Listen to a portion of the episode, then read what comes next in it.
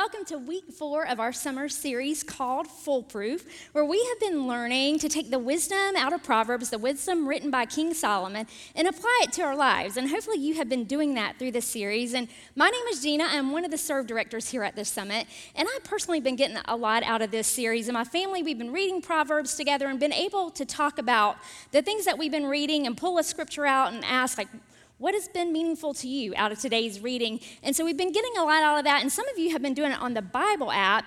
And as Alicia was reading earlier, telling you guys about earlier, you can do that with friends. You can invite friends to join you on the Bible, Bible app and read stuff together and have discussion about it. So you get some different perspectives other than your own through the book of Proverbs. And the other thing we've been doing every single week, we've been taking the characteristics of a fool and looking at that and how to apply that to our life so we don't become the fool. We've been looking at how do fools speak, how do fools think, how do fools behave. And so today we are going to be looking at how fools deceive themselves and how we can become self aware so that we don't play the fool. Because we all know it is not cool to be the fool, right? Nobody wants to be the fool. You don't want to play the fool. However, we know people that do. And what happens is the fool, what is interesting about this is that the fool doesn't know he or she is being the fool in the moment, right? They think that they've got the wisest idea, the brightest idea. They're going to go viral for their geniusness. They're just going to be all that in the moment, right? And what happens is it starts off like, hey, hold my drink. Or watch this or you're not going to believe what we just bought. And then you look at it and it is something ridiculous, it's something crazy, it maybe even be dangerous, but they go for it anyway and they think they're the coolest person around. And what happens is we all begin to look at them and say, I can't believe they did that. It is what stops the scroll on our phone. We begin to share it with our friends. We begin to laugh about it and think, in no way we would do that, right? And the fool in the moment thinks that too or thinks that he or she is the, the brightest person around. But what if the fool is a lot closer than we think? What if the fool isn't actually on our screen? What if the fool is something that lives, or someone that lives inside me, and someone that lives inside you? And it's so much more like that jack in the box that is just winding up, just waiting to rear its ugly head at any moment, and not even you are aware when it's gonna happen. It's kind of a little bit more like that. When I was a kid, there was a book that my mom would read to me that I loved, and it was called The Emperor's New Clothes, and I found it just hilarious as a kid. And it was one of those things that I said, read it again, read it again, read it again. And even today, I can see the images of that book in my head. And it was called The Emperor's New Clothes. And it was about an emperor who was well known in his kingdom for his lavish love of clothing. He loved to dress very, very well. But it was at the expense of his subjects and his kingdom. And so two con artists came into town one day, knowing this about the king, that he, or the emperor, that he just really wanted to look well, be stately, present himself well in front of others, so everyone would know, know how wise he was. And so they told this emperor, like, we've got this magic thread that we have come about, and when I weave it together, I can make you a robe of it. But what is so magical and exquisite about this thread, not only can you not find it anywhere else, is that when the robe is put on the person, if nobody else can see it, it means that they're incompetent or foolish. But if you can see the robe that you're wearing that is on you, then you know you're full of wisdom and you're holding the right position in the kingdom. And so the emperor was like, Well, of course, who would not want this robe? And of course, I'm going to look the best in this robe because I am wise. And so he hired the two con artists and they began to weave a robe out of thread that was actually no thread at all, it was just all a lie. And so the emperor thought, I wonder how this is going. So he took his cabinet and his ministers in to say, let's see how this thing is coming together. Let's see this robe that they're making. And no one wanted to tell the other that there was actually nothing there at all. And so they just began to pretend how beautiful this robe was. And they began to describe it, how exquisite the thread was, and how gold, the gold stood out, and the design was going to be magnificent. And so they convinced the emperor that not only should he wear this robe, he should parade around the city streets in this robe so everybody in the kingdom could see this beautiful robe, only those that were wise. And so it would give the emperor the ability to know who in his kingdom was wise and smart and who had the right position and who was not. And so they proceeded to put this robe, that was really no robe at all, on the emperor, and he proceeded to walk down the city streets exposed with his head held high, just as if he had a long flowing robe behind him. And so basically, the emperor was walking through the streets naked. And I don't know how you say that. That's up for debate my house naked or naked. I'm from the deep south, so it's naked and it's naked if you were doing something you shouldn't be. So we're just going to go with naked right now. The emperor was parading through the streets with his head held high. And no one in the crowd wanted to say a word until a little girl peeped around the legs of her mother and said, But the emperor has no clothes on at all. And then begin, people began to snicker, uh, watching the parade on the city streets. They began to snicker and knew what was happening, except the emperor, because he kept just parading through the city streets with his held, head held high, just like he had on the robe. And so as a kid, I thought it was ridiculous and it made me laugh because who would actually do that? Who would go out in public with no clothes on at all? But as an adult, maybe the reason why I remember the images in that book is because I know I've been that emperor at one point in my life. And maybe you know you've been the emperor at one point in your life as well. But it is so hard to see, it is so difficult to recognize. But now, if I told you today, if I asked you today, okay, who's playing the emperor in your life? I imagine you could probably give me three or four people just right off the bat. For some of you, it might be that boss that you work with. That boss that parades around in his position and his title, he's demanding and sometimes demeaning. And people really know that he is just trying to demand respect because he really doesn't have it, because he lost it. Or for others of you, maybe it's just that friend or that acquaintance on social media that just is obsessed with likes and followers. And so they parade around and post doing whatever it takes to get those when everyone, the people that know them well, just know that they're just discontented with their life and are just trying to get attention. Or maybe it's that office coworker that you know that just parades around in office politics, gathering information on others, much like Dwight Schrute in the office clip that we got to see. But really, everyone knows that it's just their ploy to gain a position because they just want to feel accepted. And so, why is it that we can point it out in others so easily, but when it comes to ourselves, not only do we not want to hear it, we don't, don't even see it. But we're really good at this with one thing. When it comes to our external appearance, we got that nailed. Because how many, how many of you have ever gone to the bathroom about halfway through your work and you go to the mirror and you look and there is like something stuck in your teeth? And the first thing you do is like after you get a little embarrassed, you're like, I cannot believe I went all day long and nobody told me I looked like that. So we nail it when it comes to our external appearance. Even last week on the patio, I was out there and someone had came up to me and we were just saying hello and she said, Gina, your hair is just doing something weird right here. And she reached over and she just patted it down. And for a second, I had that twinge of embarrassment of like, because I really did comb my hair that morning. I didn't mean to look like that. But then she said, a sister doesn't let a sister walk around like that. And she was right. Because we know that when it comes to our external appearance, we actually get upset if we were to look like that with something in our teeth or the toilet paper just streaming down the back of our heel.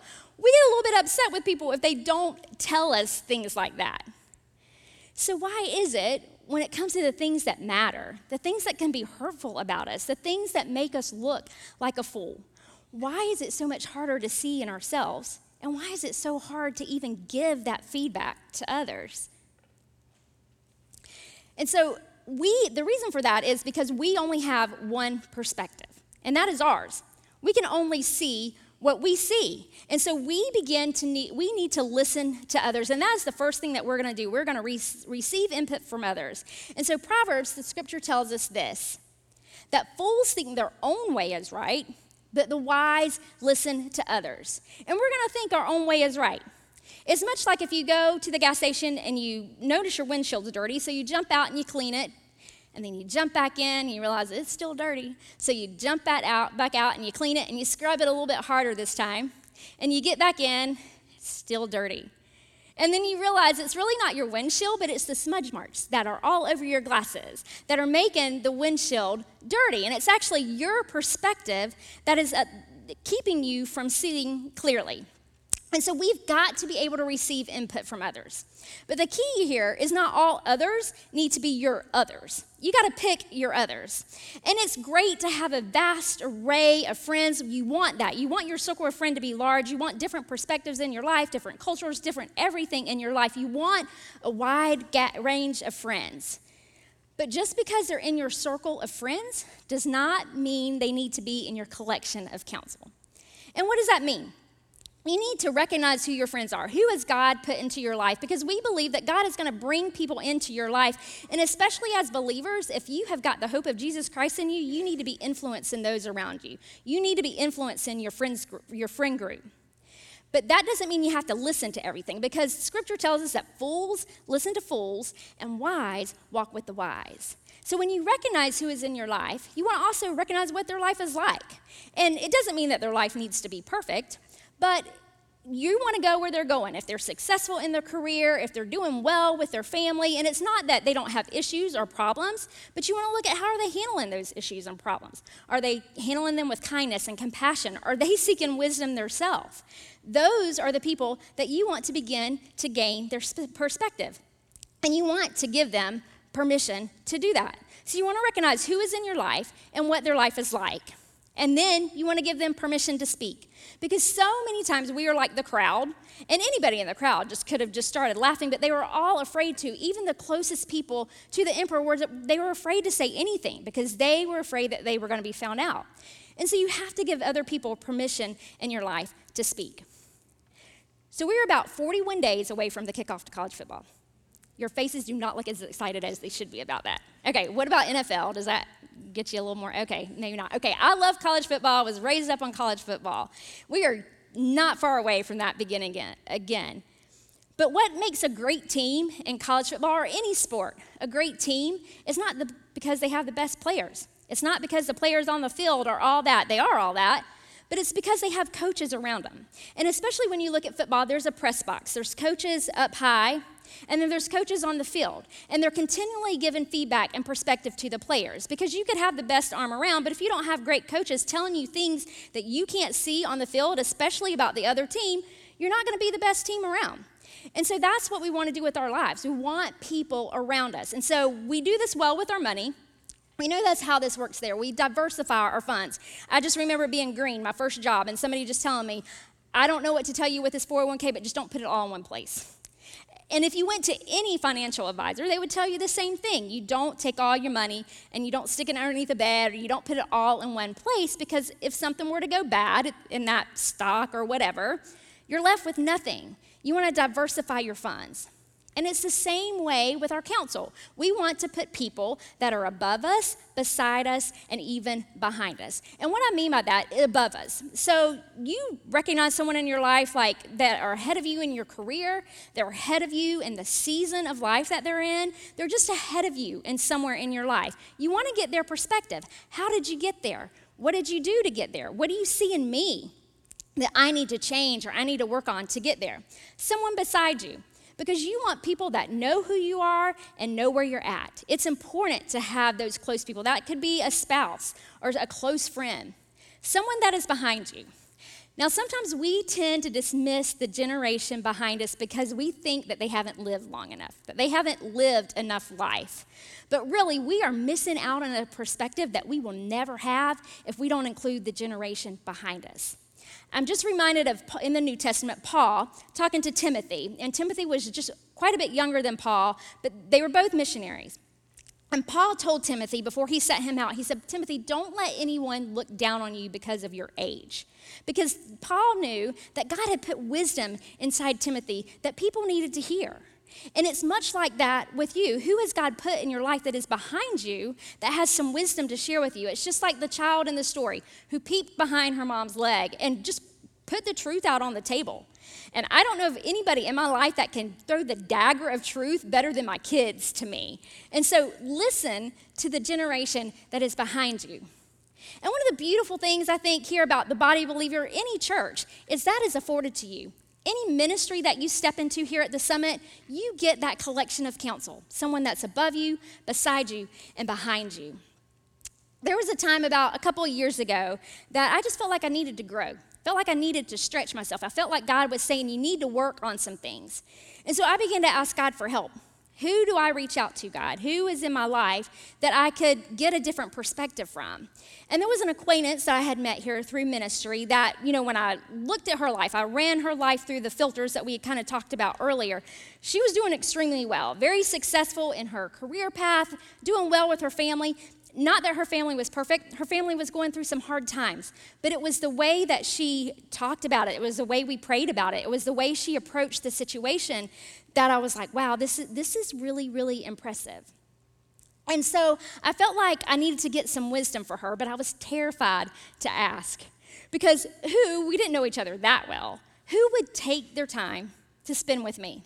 if we didn't know each other that well. There was no benefit to her from just spending some time with me, giving me some perspective.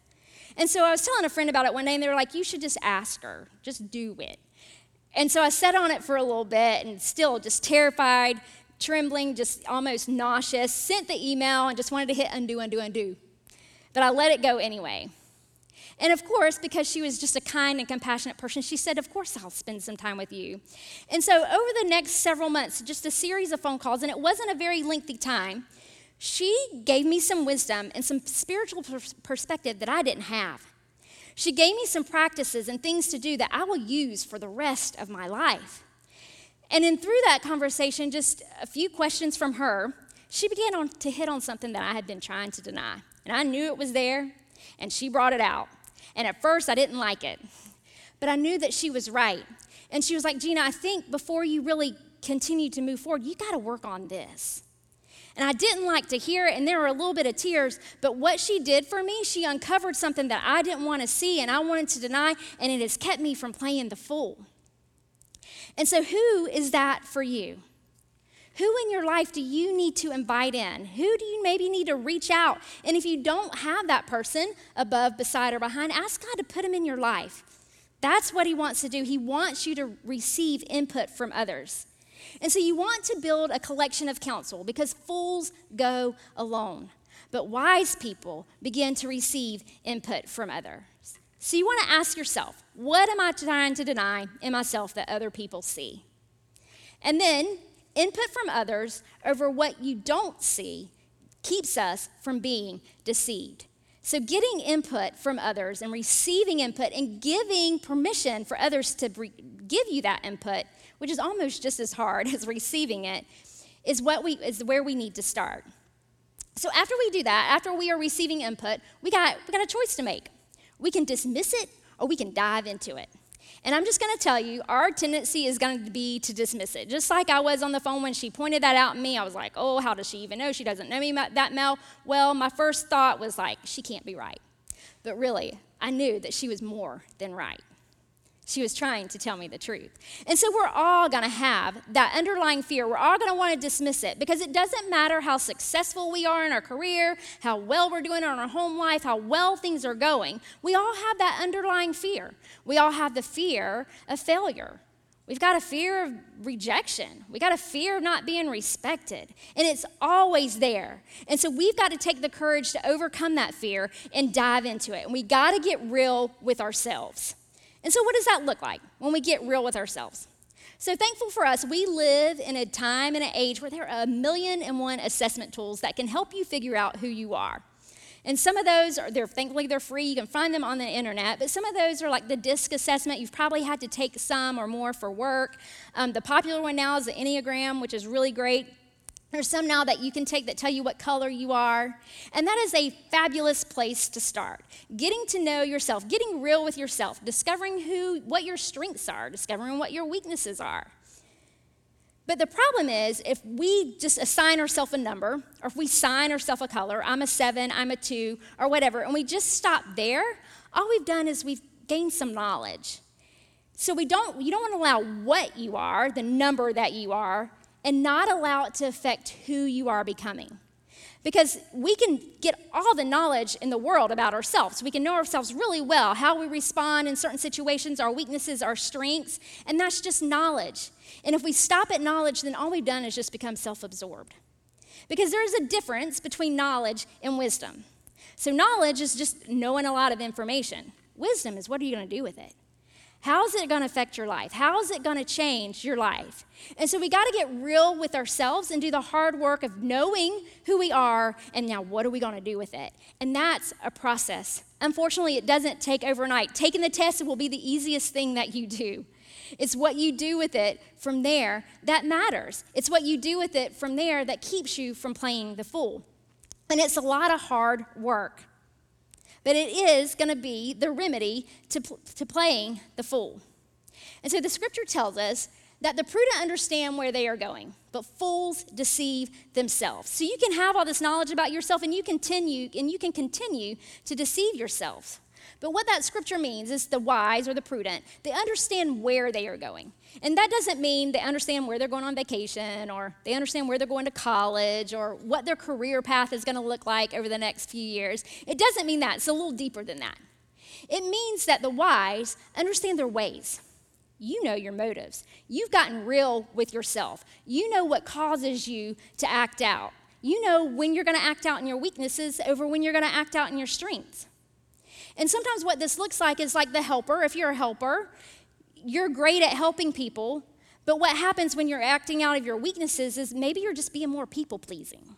And what happens is you become depleted instead of being fulfilled because your strengths are going to fulfill you. But if your motivation is just people pleasing, then you're going to feel de- depleted. Or what if you're the driver? You can get things done. That is your strength. You can move, you can accomplish things, but what if in your weaknesses you're just driving all over people? Then, then you're playing the fool. You're no longer wise. You're playing the fool. And so we want to keep from, keep from doing that, but it does take a lot of self reflection. It takes a lot of hard work. But I have to tell you, the risk of playing the fool, the risk of remaining the fool, are pretty great. Scripture tells us that there is a way that seems right to a man, but it ends in death. And that doesn't necessarily mean physical death because we all get to do that. We are all going to go there. But what it means there is that it could be the death of opportunity, it could be the death of relationship, it could be the death of growth, it could be the death of your integrity. And so, if we don't pay attention to who we are, if we don't do the hard work of getting real with ourselves, we're going to think that we're right. And the risk of remaining a fool are great. So, it's worth the time to work on this. It's worth the time to get real with yourself. A couple of weeks ago, Jonathan gave us a great illustration of a, a, foolish person and a wise person when the spotlight's put on them. And so, when in the spotlight, not jazz hand spotlight, not like that, but like the spotlight of like it's starting to reveal who you are. Who you are is being put on the city streets. What do you do? And so the fool tends to just move the spotlight. But the wise person will let the light shine on them so they can begin to see what they need to work on. So, what does that look like? How do you know if you're doing all this hard work, you're putting all this effort into it, how do you know you're even getting better? Because, like I said, it's not an overnight thing, this is a process. And so, when the spotlight reveals you, what do you do? And so, the first thing the fool might do is to gather a posse. And what this looks like is you know a decision has come down and it was not your idea and you don't like it. So, what you do is you go from office to office to office to office and you begin to sway people's opinion to get them on your side, on your team. Or do you just begin to gather information? You begin to hear from other people and you begin to pull people together and say, let's come up with a collaborative solution here. Do you become defensive immediately, just right out of the gate? You got like the, the meanness comes out, your face changes. Or you, do you become open to perspectives? Do you rationalize or you excuse? You can make a list a mile long of why you did what you did and why it was the right thing. Or do you begin to seek the truth? Maybe I made a mistake. Maybe I shouldn't have said it that way. Maybe I should have done this. Or do you give up on change? And we've all said this before that's just the way that I am. Or are you ready to grow? Are you open to change? And I believe that we tend to stick here, that's just the way I am, is because we have not become familiar with the power of God to change our hearts and our motives. And so it's easier for us just to say, that's just the way I am. Because really, when we're left with the reality of who we are, when we have gotten the wisest of input and we got, have gotten real with ourselves, we see our weaknesses. And it's just going to be easier just to say, I'm just going to stay the way that I am. But Jesus knew that. Jesus knew that we would play the fool every single time. which is why he offered us a remedy. He offered us himself.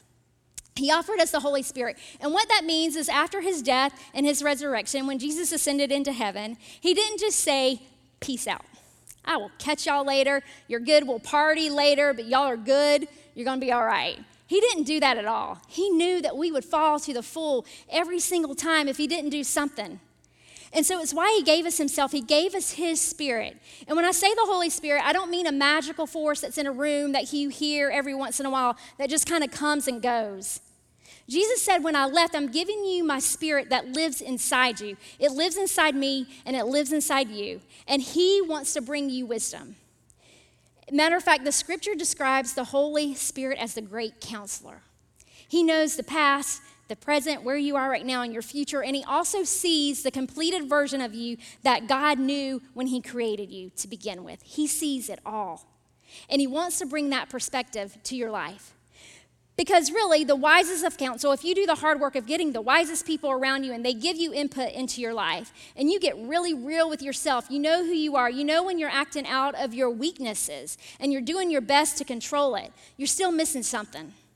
You're missing a divine perspective that God wants to give you. Because we will never get that without His help. And He's offering it to us through His Spirit.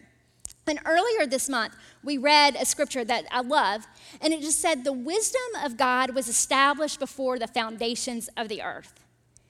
And to me, that is so cool to think about because what that means is God's wisdom, His ways, His precepts, everything, uh, how the world is going to work, how His ways are, were established before the foundation of the world. Before you were here, before I was here, before there was sand and seas and sky, wisdom was already established. And what that means is God's wisdom does not have to mold to cultural opinions. God's wisdom does not have to submit to worldly systems. God's wisdom does not have to bow to political power. It is what is present and it is what is holding us together and holding us up. And that is what He wants to give to you. But the problem is, just as we deceive ourselves about who we are, we also begin to spiritually deceive ourselves. It's just our tendency.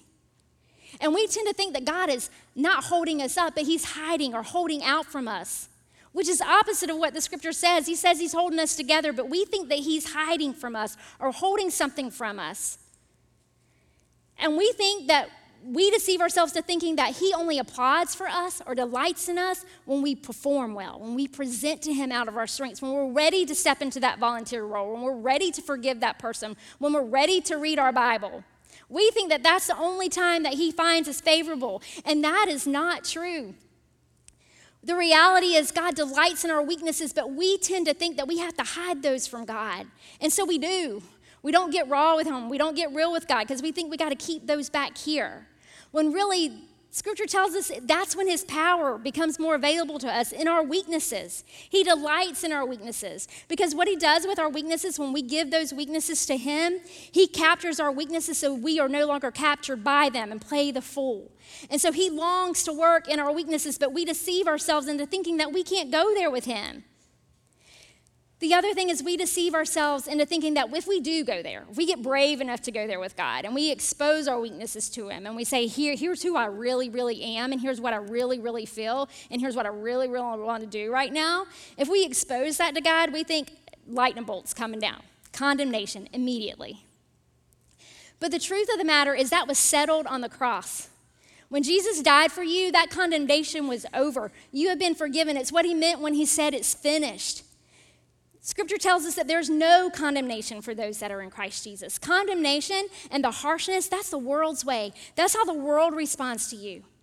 What God does when you present Him your, his, your weaknesses, He comes over you with His gentleness. It's His kindness that leads you to repentance, not His condemnation. What would it look like if we just got real with God? What would it look like if we allow God to invade our personal space? What if we got raw with God? And what I mean by raw, raw is unfinished, it's undone, it's not plated, it's not pretty. Raw is like a piece of material that you cut in half and it's got that raw edge and the edges are frayed and they're coming apart.